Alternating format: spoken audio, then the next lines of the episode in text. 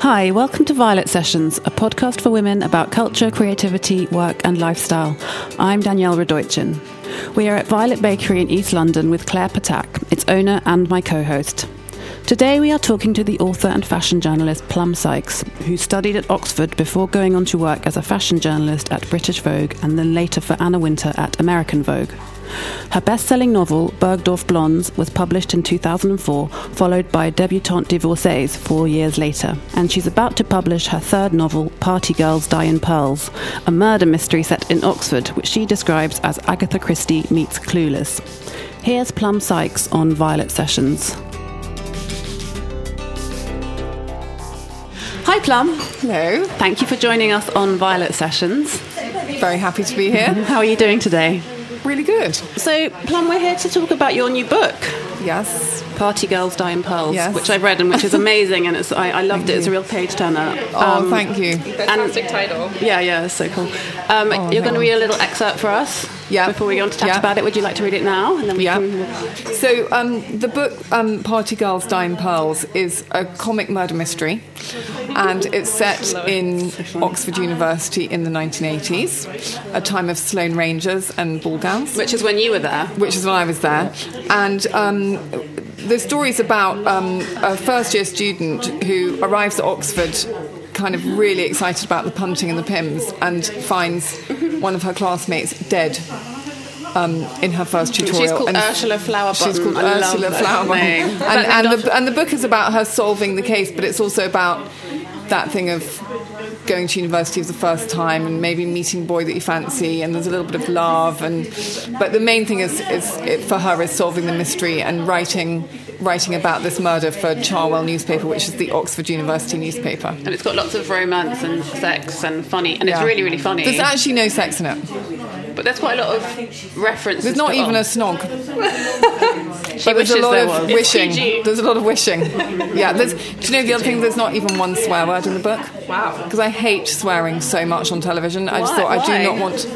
I just think why I really hate watching American. I love American TV shows, but I hate the amount of use of the F word to express all emotions. I just think it's really lazy of the writers. And I just when you see when you see the F word written down in black and white, it's very very strong, and it's not very nice. And I just think you know it's all around us in the world. It's really horrible. Why put it in a book? Make the book nice. You know. Fantastic. Let's go. That's good because then we won't get into the explicit um, version of iTunes today either. Quite good. Yeah. Um, anyway, so this little section I'm going to read is. Um, Ursula has arrived at um, her new college, which is called Christminster College, um, and she um, has arrived at the porter's lodge, and she's just about to meet the porter.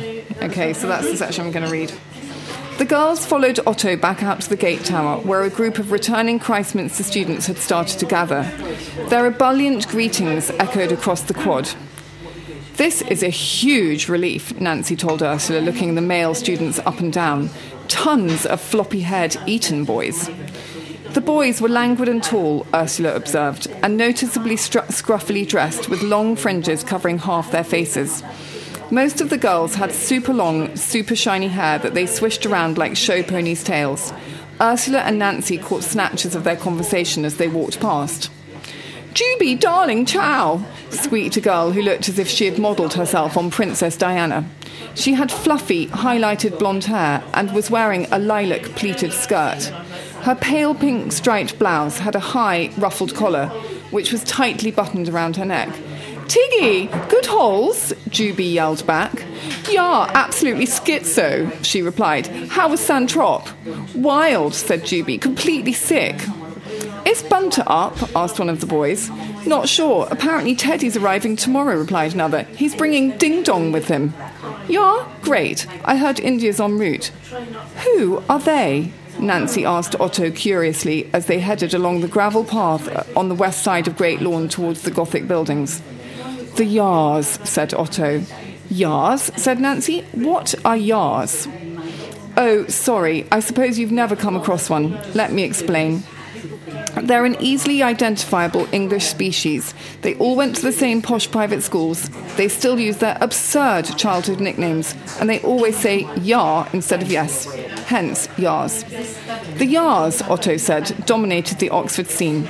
They ran the Oxford Union, the magazines, the both. Anyway, you two, you'll be straight in with the R's, you'll see. They love pretty girls, said Otto. He turned a sharp corner at the bottom of Great Quad and beckoned the girls to follow him along a narrow stone passage. All I can say is, thank God I'm not a Yar, he went on. 10% of them are dead before the end of Oxford. What? shrieked Nancy melodramatically. OK, maybe not 10%, but there was that one in New College who ended up buried under her boyfriend's floorboards last term. Oh, shuddered Nancy. And the third year who overdosed on heroin the day before his classics finals. How tragic, said Ursula, feeling unnerved. You know what they had in common, said Otto. What? asked Nancy, a note of terror in her voice. They were both, concluded Otto, very posh. and there's going to be a, an audio version available of the book as well, isn't yeah. there? Yeah. Are yeah. you reading it? No, I wasn't allowed. It was oh. so annoying. That's so annoying. God. You've got some so cool annoying. actress doing it. Well, actually, I have got. Well, the funny thing is, I got this really cool actress called Sarah Winter who was in that oh, show Versailles. Oh, She's yeah. read it, so and then the Americans couldn't reach a deal, so they had to get another actress to read it in America. No. Oh. I know. So there's two versions now. That's. I know it's so silly. So Contractual impasse. In America? No, she's English, okay. but she has to do one American accent for the American character. Interesting. And it is, yeah, exactly. I love the American character, Nancy. Yeah. She's so great. she's like really gung ho, and she's like the most fashion forward yeah. in the book. Yeah, um, and is. sort of a bit feminist because the tops seem quite buttoned up and. Yeah. Um, a bit backward in a way, whereas Nancy yeah. sort of mentions Betty Friedan. Well, I wanted to make yeah. um, basically, the, so the two main characters are Ursula Flowerbottom and Nancy Feingold. And Ursula's an English country girl. She's sort of sweetly frumpy, and she's she's on a bit of a Cinderella track. So she gets more glamorous as the as the book goes on. But Nancy, who arrives from you know, New Jersey is already pretty glammed up, and she's got her entire wardrobe from Bloomingdale's, her party wardrobe, and she's got, you know, roller skates and hockey sticks, and you know, really all funny the stuff. when um, she, um, Wenty, the, one of the main male characters, yeah. comments on her jacket, and he says something like, "You look like an astronaut," and she's like, "This is a Norma Kamali duvet coat." Yeah, Norma Kamali Which was a, a, the Which Norma love, Kamali duvet coats were a huge thing in the 80s in yeah, New York. Yeah. There are loads of really good 80s references, like you know, talking about a-ha playing on the record player, yeah. and um, it's just it's really well observed, obviously. And, and then you know you went to Oxford yourself.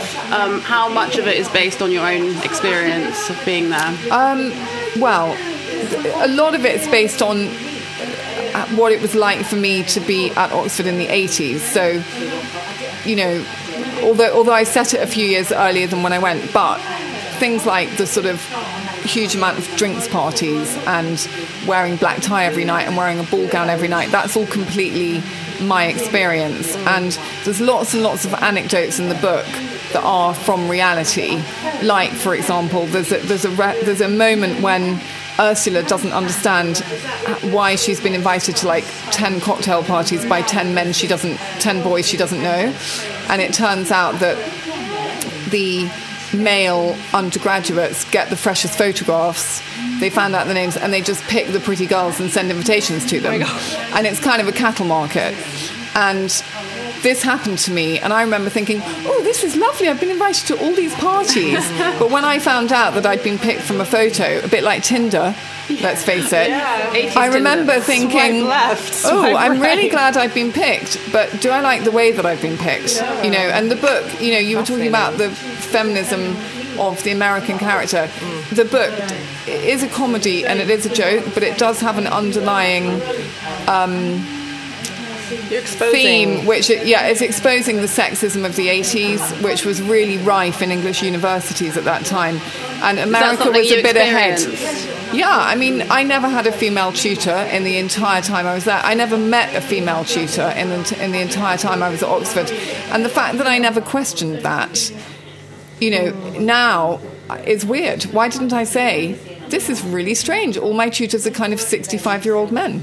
Yeah. And it was a real boys' club. And um, so I've well, managed you were there to to make find a husband, of course.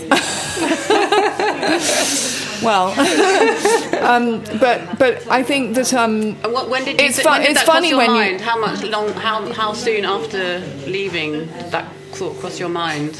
The It didn't cross thing? my mind. No. That's really the awful thing. It really until I until I lived in America, because I think England is still quite behind America in terms of male female equality, and I actually at that time in my life when I was sort of 18, 19, I didn't understand what feminism meant. I thought it meant horrible, overpowering women, and I didn't realise it just meant equality between the sexes. It was much less sort of, you know, it was a really sensible thing, but it was it was so. Um, it was so vilified by men, and it was the, the picture that was painted of feminists, feminists was of these kind of bar, bra bra burning, you know, Germaine Greer's, Gloria Steinem's, and they were they were portrayed as absolutely terrifying women, and none of us wanted to be one. So actually, in the book. Um, when there's a, there's a moment when Nancy, who is the American character, says, I don't understand why all the clubs in Oxford are only open to men. And um, the, one of the English girls says, Well, you know, no, no girls would want to have a girls only club. And Nancy says, Well, what about feminism? And this girl says to her, Oh, being a feminist is weird. It's like being a vegetarian. Which at the time, vegetarians were really uncool and considered really cranky and really weird. So I've made lots of jokes about it, but it is to make the point that it was a very sexist time. But I don't like being serious about things. Yeah, no, it's all done in a very nice, um, light-hearted way. And obviously, you have daughters yourself, two daughters. I do, yeah. Um, the eldest of who's called Ursula. Ursula, like exactly. So I named in the, character after Ursula, my daughter, exactly. Um, and I suppose, how do you feel about them now growing up? Do you feel like they're going to be going to a world where uh, feminism has advanced and changed and it is more about equality and not seen as some weird vegetarian type? T- I think Yeah, it's we all have completely different. I think it's completely different now. I think it's much better, f- will be much better for them, like in the workplace and stuff. I still think there is a lot of latent hidden sexism.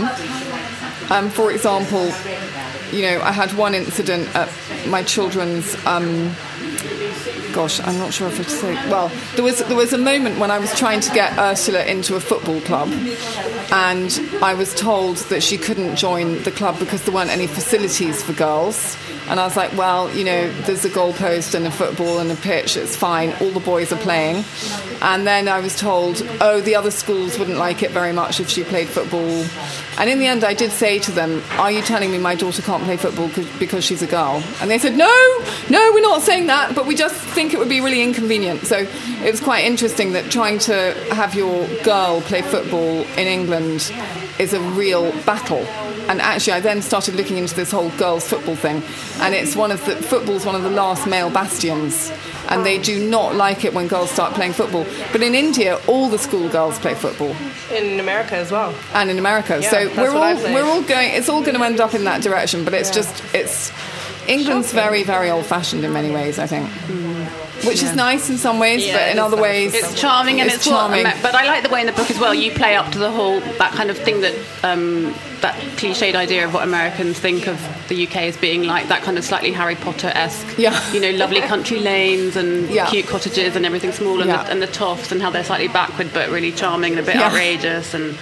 Um, Well, the, the toffs aren't meant to be backward, but they're dated. Do you know what I mean? They are really old-fashioned, and I and I still think that the English sort of upper-class male, and actually some of the real middle-class men who go to English public schools, English private schools, you know, have very dated attitudes towards women. Can you just explain to the Americans what a toff is? Oh, a toff okay? would be um, crude. a, a toff um, is an aristocrat or an upper class person and it, it, it's, it comes from i think like toffee nose so their nose would be in the air. Um, but it's a class it's a class thing. It, mean, it means that they're posh or upper class. Very up, upper class.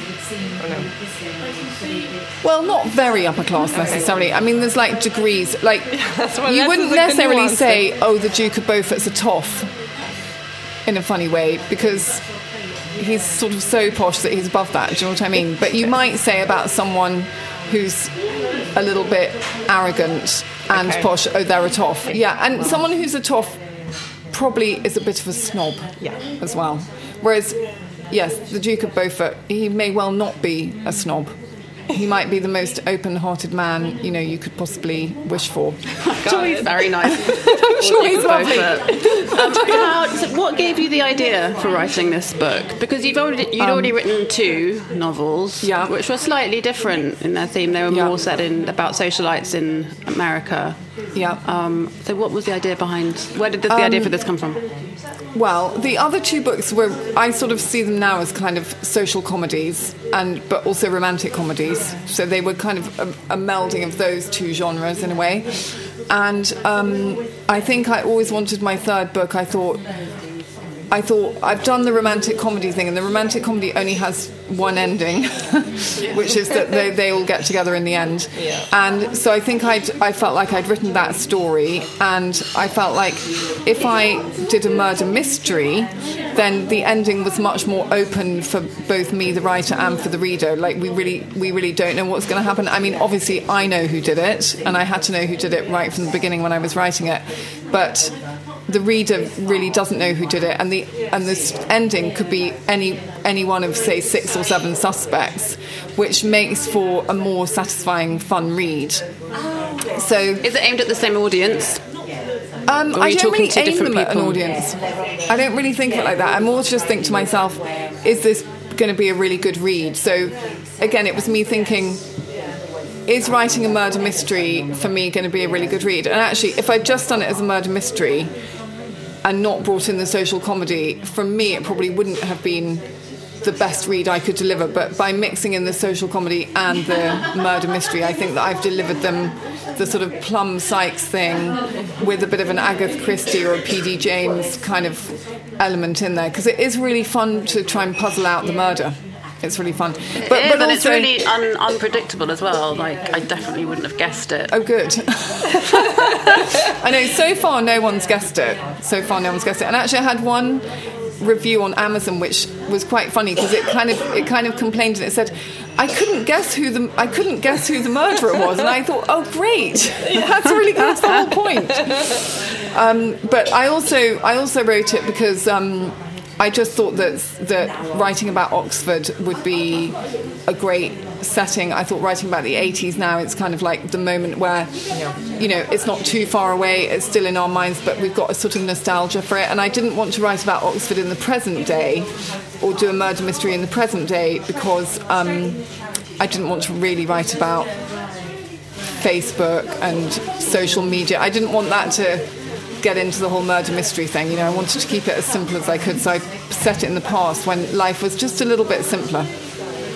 How long did it take you to write? It took about, it's taken about two years. And what's your process for writing for people, for any aspiring novelists? And I know they'll want to know Um, Yeah. what your routine Um, is. Well, I'd say like a novel to, to write a novel. My, my advice to anyone is is um, to know that a novel doesn't come to you in a whole piece. You know, it, it it's little pieces of it come to you, and it's. I was saying this to Claire earlier. Writing a novel is a bit like being in a trance or being in a dream, because you really do have to get into that place of imagination and sort of total creativity. Having said that, I did loads and loads of research for this book, so that I had it. It was it's very grounded in reality and real facts because it's such an unreal world that all the details need to be completely spot on to make it believable. Um, and I would just say, writing a novel, be a journalist first. Always helps. Train as a writer. You know, people who just say, "Oh, I'm going to sit down and write a novel out of the blue," very often don't manage it because it is such a hard thing to do. But if you've had any writing training, it would make it much, much easier. And then you just write little bits of it at a time um, to start with, and that you gradually, you know, you piece it all together like a puzzle.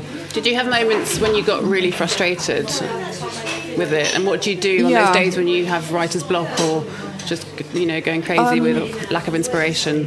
Well, again, I was saying to Claire earlier that I, I never really sit down at my desk to write without knowing what I'm going to write. So I never sit down with a blank piece of paper or a blank computer screen, think, oh, what shall I write today? I've always done my research first, and I've always decided what I'm writing before I sit down at the desk. So let's say it's Tuesday morning, and I was writing in the mornings. I probably would have. Where do you write in your house? In um, well, actually, I've got an office. I've got an office now that's separate to my house, but it's very light and it's very um, kind of serene and nice. has good views and stuff. Um, but um, yeah, so if I was writing on a Tuesday morning, probably on the Monday, I'd have either done lots of research or decided, okay, I will write a thousand words of chapter one tomorrow and this is what's going to happen and I've plotted out what's going to happen and you always make a plan of every chapter and a plan of the whole book and the planning organized. is crucial because the plot is quite convoluted did yeah. you find it hard to? How did you keep track well, I, of all the different threads? Or did you have postcards? I plotted. Yeah, I, I, had lots of postcards, uh-huh. and I mapped the whole thing out. Um, and I made sure that all the clues, you know, were dotted throughout the book, and I had to have clues that were real clues and clues that were fake clues. You know, I love a fake clue that yeah. looks like it's a clue and it isn't.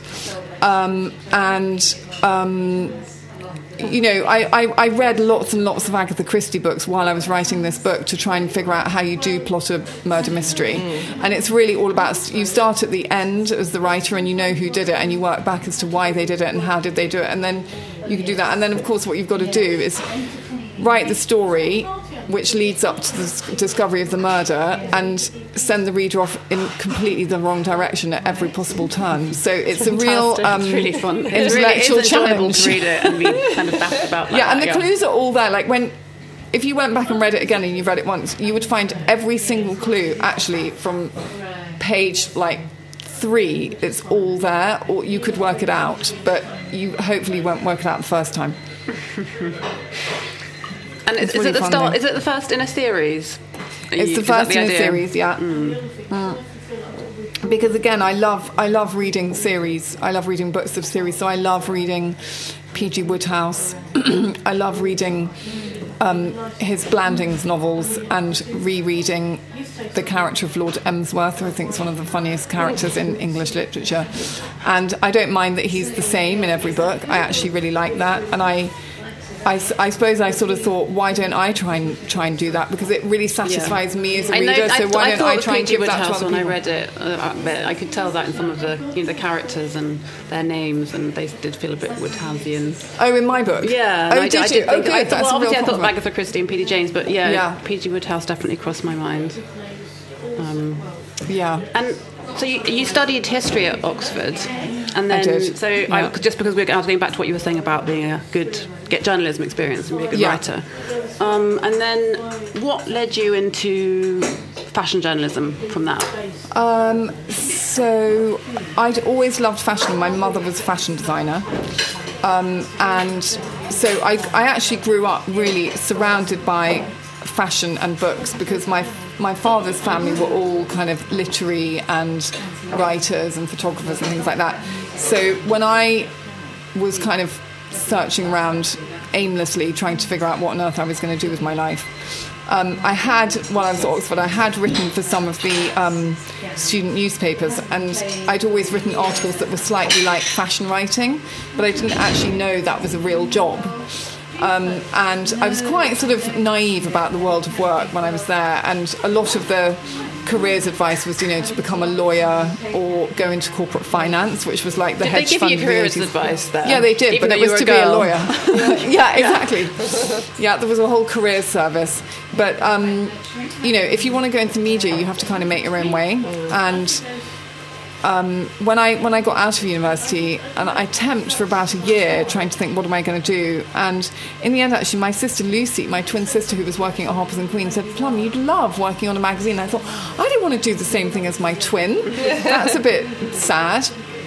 But anyway, I did go and be work experience at British Vogue, and I actually just stayed. So that's how I that's how I got my job, and that's when I realised, oh, there is a career called a fashion writer. And had you always been a good writer, like when um, you were at um, school and at university? Um, well, no. This is the thing: is that I always loved making up stories, but I actually didn't think I was very good at it. So I had very low confidence with quite high ability, but I didn't value my you know what I could do how- really, and and, how I, I was I was just very underconfident. Well, it, it changed. Like to go back to what I was saying about being trained. If you're trained and you have got that ability, then your confidence rises. And when I went to, I worked at British Vogue for um, three, four years as an assistant and then as a sort of very junior fashion writer. And then I moved to American Vogue in 1997. And that was really my, my true training was in America. And, you know, if you're trained to be a journalist at Vogue in New York, you know, you're going to do the best that you can. And that, Yeah. that gave me a lot of confidence. And Did you have a mentor? At, well, my mentor's really? Anna Wintour, and when I, um, I remember I started writing a column for American Vogue that was a sort of um, joke column about an uptown girl and a downtown girl, and they sent emails to each other, and this was at the beginning of, you know, email had just come in, and Anna Wintour said to me, "Oh, Plum, that could be a book. This could be a book," and I remember thinking. Oh really? Wow, that's mm-hmm. kind of amazing. That's a good idea. And I never ever would have thought myself, oh, I could turn this into a book. But, but that, that was actually the basis for my first book, Bergdorf Blondes. And I think that, yeah, if you have a mentor someone who's encouraging you and says, I have confidence in you, and if it is someone like Anna Wintour, it gives you a lot of confidence. If you have a female tutor, for example. Yeah, if I had a female tutor, maybe. Yeah. Maybe. What is it like working for Anna Wintour? Um, well, this is like the million dollar question, isn't it? Because everyone wants to know. Um, she is very, very um, sort of exacting, um, expects very high standards. She's very, very clear about what she wants. I personally think she's an absolutely brilliant manager of people, and she has a very, um, you know, her image as a sort of very um, frosty and intimidating person is um, it, it doesn't really allow people to understand why she's been so successful. Because actually, if she was really frosty and intimidating the whole time, no one would work there, you know. But actually, she is very, very fair, and the best thing about her is that she she knows exactly what she wants, and she can communicate exactly what she wants to the people who work for her. So it's very easy to work for her because you know in about 10 seconds what you need to do and you get a yes or a no in about five seconds so i just think she's an amazing manager of creative people and it, it's very hard to manage you know people like me and people like Andre Leon Talley and grace coddington and she's managed to manage all those people for many many years and i think that's her great skill actually What do you think she saw in you that made her want to hire you? you would have to ask her that okay. I have no Email her now. Do you think um, part of it was because you were British and she was bringing over some British people to the magazine? Um, Funnily did, enough, did she see your writing and like that? She's a good spotter she of liked, talent. She liked she liked my sense of humour. I, d- I do know she liked my sense of humour, but I definitely don't think that she hires people because they're English. Because actually, one of her big things is she she doesn't want American Vogue to be a sort of British magazine in America. So if you suggest too many English stories, she says that's too English.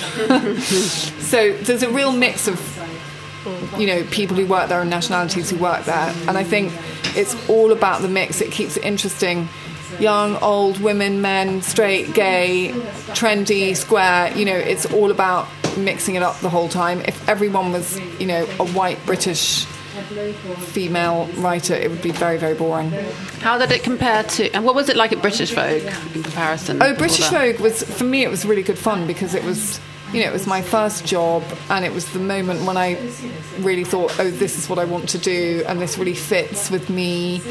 Um, and I, I, I worked for Izzy Blow. She was my first boss, and that was incredible fun.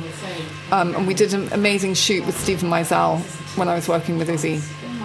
That was great, and I ended up being photographed by him, so that was a perk. Um, but I don't have any of the prints. I still want to get a print. No, really he never gives anyone prints. It was like the first grunge shoot, wasn't it? No, that was the Kate Moss one with Corinne Day. Oh yeah. But it was it was no, it was really famous that shoot because we photographed Stella Tennant. I think And it was she famous became 'cause very it, famous It wasn't after that. just because of her. I think it was because it had a bunch of girls in it who weren't models. So Oh, yes, Stella, suppose so. you, Sorry. Honor Fraser. Um, got her sunglasses on now. suddenly so sunny. Um, yeah, it was a, it was a very cool it was a very cool photo shoot. What was a it like very being cool photographed by Steven Meisel? Amazing. I've never looked better. you do look amazing in those photos. Actually, a bit and Garren, your... Garren did my hair, who did Audrey Hepburn's hair. Oh my god, amazing! He your was hair amazing. Amazing, like really long, straight. Oh my god, it was amazing. parting. My hair was like down to my Who elbows. styled that shoot?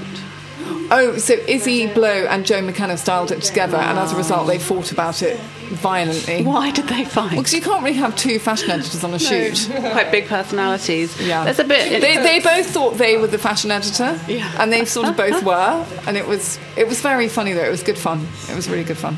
Did you was did you sort of become famous in the UK in London after that? Was No. it quite a weird feeling being? no. I mean, I don't know. I mean, I think. Um, I don't know. If you have your picture in a magazine once or twice, I don't think you're famous. Do you know what I mean? I think it was just fun. I think it's, you know, when you're in your 20s and famous photographer takes your picture, it's kind of flattering and Did you fun. know how to pose? I always think that must just be so hard. Like how No, but know Steven Meisel told you exactly what to do. He was like a film director. Really, what's it? Every Every hand? single, the hand, the That's hair, helpful. the eyes, the everything. That's why his photos are so amazing. And also, you became friends with Alexander McQueen when you were at British Vogue. Yeah, through Izzy Blow. So um, Izzy, I mean, I, I do I do put a lot down to Izzy in my career because she introduced me to all these fashion designers. So Alexander, Hussein Chalayan, Bella Freud, you know, these people who were like the really, really trendy designers of the 90s, not only in London but in the world. You know, they were really, really cool. So when I moved to American Vogue, um, I could bring in those designers and work with them because I'd worked with them closely in London and, and with and with Izzy really we'd all become friends. It wasn't just a work thing, it was like we had really good relationships with them. Um, and Alexander was obviously, you know, a complete riot in every way. Because Isabella. Blow sort of is credited with discovering him, but you helped him a lot as well, didn't you, by getting him into Um, the magazine? She she discovered him. She she helped him a great deal, and she introduced him to so many people. Um, and I mean, I suppose when I went to American Vogue, had he? I think he had been in the magazine, but I think I did get him in more and made. I was able to put him into pieces that made him a bit more a bit more mainstream, though still he was still the avant-garde in the mainstream. But he um, he was quite difficult as well to work with, and I do remember there was one time when Anna got absolutely, you know, fed up with him because um, he was going to be photographed by Penn and um, Irving Penn. Irving Penn. Yeah. and Not a pen. he sort of didn't get out of bed or something, or he didn't. He didn't. He sort of didn't show up, and I think that was a really low So- moment. I love that not showing up when you're being photographed by And I also the remember another time when, when he was meant to he was meant to I was meant to go to the Met Ball with Alexandra and with Claire Danes and he was dressing both of us and he didn't show up. he said he was too scared to get on the Concorde. and so I went to the Met Ball with Claire Danes and had a really good time. One of my favorite favorite actresses. Yeah, that's really funny. Um, and so you were in New- so you were in New York working at American Vogue, and your twin sister Lucy was also in New York at the same Yeah. time. This is like late nineties now that we're talking about, and Yeah. you guys were kind of celebrated as these New York it girls. Yeah. Um, and I think uh, you were featured on the cover of a New York Times uh, fashion supplement. Um, Yeah. I, and you walked you you walked in a Prada runway show. I did. I did the Prada show um, when I was still living in London, actually, Right. and I also was in two Alexander McQueen shows. His first show you know- and the Birds Like, was show. that after the Steven Meisel shoot? Um, Oh, you were in the Birds. I can't show. remember if it was before. Uh, it was all around the same time. It was all around the same time. But you know, doing things like that, which you know, being an Alexander show was definitely through Izzy, Yeah. Was really, really good. It sounds odd to say as a fashion journalist because it. I understood what it's like to be a model. It's actually bloody boring most of the time and really, really exhausting. Really exhausting and really annoying when people say to you, "Can you put white contact lenses into your eyes so that you look like an alien?" Oh yeah, that was that Alexander That was McQueen, McQueen. And I actually said, I'm really sorry, but I can't do that. And so I was the only one who didn't wear the white contact lenses because I was too scared. I Is thought it I wouldn't be able to Is it- see. how, how do you do that catwalk? That cat, I suppose that the kind of whole idea of they couldn't catwalks then was see quite. the other girls. They couldn't see. well, because they had those contact lenses in their arrived. Well, they had these white ones which just had a little hole in the middle. I mean, Oh they weren't God. contact lenses. They were like, Like a pinhole. yeah. But he was often accused of misogyny, wasn't he, the Queen? Do you think that was there was an element What, of of that? hating women? Yeah, in a way. I think know, that's not true. Like shoes they couldn't walk in, or Oh, but I think, I think to say he's a misogynist about sort of any fashion designer is a bit odd because they're making things for women. But no, I, I would say that he purposely set out to shock, and he. He would not have cared a fig if the Daily Mail said he's a misogynist because he got the cover of the Daily Mail. And he did it all on purpose, and he at a very, very, very young age, and he was what, 25, 26, 27 when he was doing this, he understood the media and he understood that if he was going to be a successful fashion designer, he was only going to get backing if he was famous. And he got all those newspaper covers by putting those girls in manacles and things, but he loved all those girls. so I mean, he was a kind of he was a whole mix, mess of contradictions. But I actually think when you know when he made my wedding dress for me, you know, he couldn't oh, have made me look more beautiful, and he loved doing things like that. And and the stuff in the shows was for show. when he made your wedding dress, did you tell him what you wanted, or was it No. more like he was like, "This is what you're wearing"? He just drew an amazing drawing. something for you. I, I was like, oh, I don't. Luckily, I don't need to be involved in this. You know, I just left it up to him. But I did have nine fittings, and he he made the he made the toile out of silk taffeta, which I thought was a bit oh, extravagant, and then drew on it with black marker pen and cut it up with his scissors and stuff. and he was just very kind of. Um, he just did it in a, in a different way. He did it how he wanted. And I remember we had one fitting, and my mother came to the fitting, and Alexander came and had this beautiful white dress on. He came in with a massive, great Big Mac from McDonald's, and my mum was just thinking, "Don't go anywhere near her with that Big Mac in your hand." You know. Did you have to have many people carrying the train? Or did you just Oh, let it drag? I had like six bridesmaids. Amazing. Yeah, but no, you did have to carry the train. It was very, very long. It was very long. I think it was like nine feet long or something. It was really beautiful though. Beautiful. So you must have gone to some amazing parties and met some really interesting people in New York when you were there, right? Because you were Oh, yeah. totally on the scene. So give Yeah. us a taste of what it was Um, like. Well, um, God, I want to know. I mean, I mean, the, the the thing about new, the thing about like going there and working for Vogue was that. Um, it was like a key to the city, you know, and it, it was a it was a free pass. It was like the golden ticket to the chocolate factory.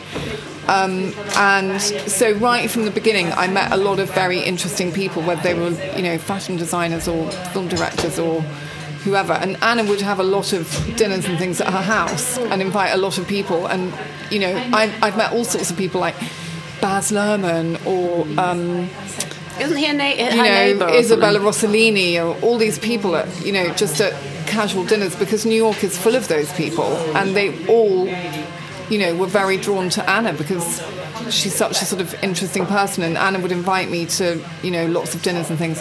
But also American Vogue is, is it's such an, an entree to everything. So actually, if there was someone I wanted to meet and no one I knew knew them, I'd just ring them up and say it's Plum from Vogue, and can I come and see you? They said, yeah, great. Fantastic. You know, they they. I mean, one thing I learned from New York is that if, if you want to know someone, just ring them up and say I want to know you, and it's mm. fine. Whereas in England, everyone waits waits to be introduced. It can take mm. ten years. Mm. I think one thing that's really So- struck me about you because you worked really hard the whole time you were there. You know, a lot of the time and stuff I've read about you is I know I was full time you as a, American Vogue. as a sort of it girl, party girl on the scene. But you were working Yeah. really hard, and you seem to have a really uh, a strong work. Well, it was funny because I was I was talking about this with someone the other day. So I, you know, if you were full time on American Vogue, it was it was in at seven thirty every morning and out at seven or eight every night, and then but then to a party or an event that I was kind of covering. And I think what happened, the thing the thing that happened to me that was kind of you know, hilarious really was that my job was to report on the It Girls. So I was out at those parties every night drinking Perrier because I don't really drink, um, and um, with my notebook and at all those weddings and things. But then because of the Lucy factor, my twin sister, you know, who was also often at the parties and things. What does the Lucy um, factor mean? You mean Lucy Sykes, my yeah. twin. Oh. what do you mean by the, what do you mean well, by the Lucy because factor? of being a twin and being English Okay. and being twins and all of that in New York and being 27, and we You stood out. She was at Harper's Harper's Bazaar, so we, you know, you imagine a couple of twins. They're English. They, they all thought we were terribly posh that we lived in a castle in England with butlers, and we were like, no, no, we're absolutely broke. But that they didn't care about that. Um, we looked like we looked like a pair of it girls as well, but we were photographing. You know, Lucy was photographing them for Bazaar, and I was writing about them for Vogue. But then we became written about as well. So we were never as famous, if you like, as the it girls we were writing about. I mean, I was writing about like Aerin Lauder and Lauren Santo Domingo and those girls who, to me, were real Who then kind you of kind of- powerhouse socialites. And that was what all I mean? material for your bugged up, Bergdorf Yeah, blondes book. but but, you- I wasn't one of. I really I wasn't one of them, and. and Do you think you need I that didn't as a like the writer? Hmm. it girl tag because I thought it. I always thought of an it girl as someone who didn't have a job. That was my definition. Was they didn't have Do a job and they you, socialised. you need that as a writer to have that pulled back quality where you're always slightly removed from what's happening and you're an observer rather than becoming. Um, yes, I definitely think you do. And I, um, when I would go to all those benefits and parties and weddings in New York, um, I found that if I went to them and I was reporting on those events, I really, really enjoyed them because I could talk to everyone and I could ask them what they thought. And if I actually wasn't working, I found them really boring because I didn't like just socialising. I liked having something to do. I liked being able to say to someone, what are you wearing and where did you get it and who's your best friend and what are they saying and what are they doing and all of that. That was, and I still do that really. I still do that. and you became engaged to the artist Damian Loeb. Loeb Oh yes, I did. that that made you more famous if you were famous already at that point. Um, and how did that feel to be written about in the papers? Well, until the engagement broke up, I thought it was all quite good fun.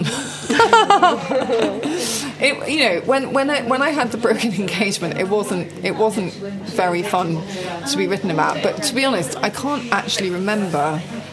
I can't really remember them writing very much about about it. It wasn't like you know Beyonce and Jay Z breaking up. You were, you did look fabulous though in the photos. It was quite sort of Kate Moss, Johnny Depp, 90s era Yeah. glam. look. Um, Oh. And at what point did you stop all that and move away from that world and think this is enough? I'm doing something else now. Well, I haven't really ever said that because I still work for Vogue. So, because that world is my job. So, I did suppose I suppose when did you moving from New moving from New York to London in like 2006. And why did you I, do that? Oh, because when I when I got my first book deal, I just felt like I had to have a break from New York in order to write it. So I moved to London because I wanted to go somewhere really quiet. You, I remember did thinking, you feel like oh. you didn't want to have distractions, the distraction I thought because it? I didn't know anyone in London at that time because I left. I was so young when I left, and I, you know, I had a few friends here, but not very many. So I came here, and I just, I rented a really sweet flat near Sloane Square, and I just sat there and I wrote my book. And it was like Great. it was like a sort of break from the madness of Manhattan, and it was a really, really good thing to do. Um, and I, maybe maybe that was the time when I sort of yeah, my life changed much more then because then I, I decided to stay in England and that I didn't really want to live in New York full time in And when full you time had finished writing Bergdorf Blondes, did you Yeah. have a sense that it was going to be the success that it became? No, no, I had absolutely no idea. I had no idea at all. I just turned it. I was really, really, really shocked. Um, I was really shocked when I got a good review. To be honest, Must have been really exciting when you were on the New York Times that bestseller was list. so exciting. But it was it was so exciting because I had no expectations and I had nothing to lose, and it's that's the best. Did, An- did Anna to- Wintour write you a, a note when, when you when that happened? Um, she, I, I, she didn't write me a note, but um, I, she was very, very pleased about it. She was very, very pleased about it. I mean, you know, she was when I actually got my book deal. She did ring me up to say congratulations. Yeah, yeah. I mean, she. What, what's great about her is that she encourages you to do your own thing. So I, w- I was still working there and I still work there now, but she's very, very happy for everyone to write their books or create their museum shows or whatever. Like, you know, Hamish Bowles has just done this incredible show at Chatsworth, you know, while He's a good working at yours, Vogue. right? He's a really good friend of mine. And, you know, that only makes Hamish Bowles a more interesting person to have on Vogue. You know, she, she never says, oh, you've got to sit in the office and just do one thing. She wants people to do lots and lots of different things. So she's a mentor. She is in that way. Yeah, True mentor. Yeah. Yeah. yeah. Love that. I mean, Yeah. Hamish also he curated the Jackie O show at the Met for her as well. So he's you know he does lots of things. Um, so now you're based in the UK, and Yeah. what, what, what are the next? What, what's what plans do you have for yourself for the next year or so? I suppose you've got a book tour coming I'm- up. Yeah, so I'm going on book tour in America for two and a half weeks, How do you ten cities. how do you deal with the child care around that? Do you well, take the my husband and a nanny. Yeah. um, and obviously I absolutely hate the idea of leaving my children for two and a half weeks because I haven't left them for that long since, you know, ever really, to be honest. But having said that, I do think it's really important for girls to see that their mothers have a career and a job. Skype. and Skype. And actually, I was gonna, I'm, I was gonna get my ten-year-old her own phone so that she can ring me while I'm away. Um, and I might get the six-year-old a phone too. They can have like a pay-as-you-go phone so they can ring me. That's what I was thinking of doing. Um, but yeah, so I'm going to go on book tour. Then I'm going to launch the book in England, and then I'm going to go on a nice holiday in July for three weeks back to America, and just have a you know have a really nice summer and When do you start the relax next a bit. book? I'm gonna and I'm gonna start the next book in September, but I also want to write some more. Um, I want to do a bit more Vogue, you know, in the next year because I haven't been able to do so much. Are you contracted So to do a certain amount for them? Um, I'm not contracted to do a certain amount, but I do have an exclusive contract with them, so I can't write for anyone else.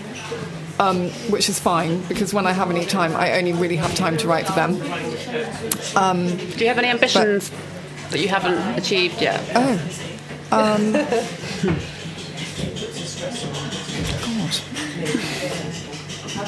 I can't think of any. That's a pretty nice Um, place to be. I suppose. I mean, it's it's an interesting question because I I, sp- I mean, obviously, I'd love to have a trilogy of these books. I mean, that that is my ambition is to have a trilogy. So instead of just having one novel, to have a you know a set of three. But really, my ambitions. Um, you know, my ambition is for my daughter to pass 11 plus. Actually, you know, I'm I'm very focused on my children, really. Sounds sensible.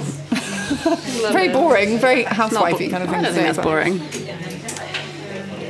Plum, thank you so much. Um, we have we're Oh, you're kind of nearing the end here, and I wanted Yeah. to ask you my my question, which I ask all of Oh, our okay. guests, Yeah.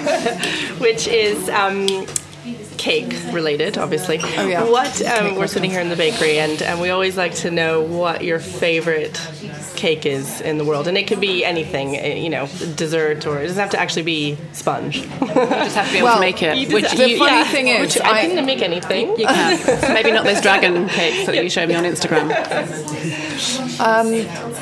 Are you a fan I of cake, think first it's, of all? You- I you- absolutely love you do- okay, cake. I really, you know, I love, Let's get that straight. I love cake and I love puddings and I do have a bit of a sweet tooth and I'm very There's skinny, there's a lot so I can eat a- any I want. There's a lot of high tea, there's some tea action in um, Party Girls Die in Pearls, isn't there? They're sort of having tea and cake. Yeah, there's- there's Bourbon lot- biscuits. Oh yeah, oh yeah. Well, actually, yeah. As a as a teenager and as a child, you know, the kind of biscuit cookie situation in England was really really dire, and we had these things called custard creams and bourbons, Yeah. which you can still get, but they do taste like a piece of paper. Yeah.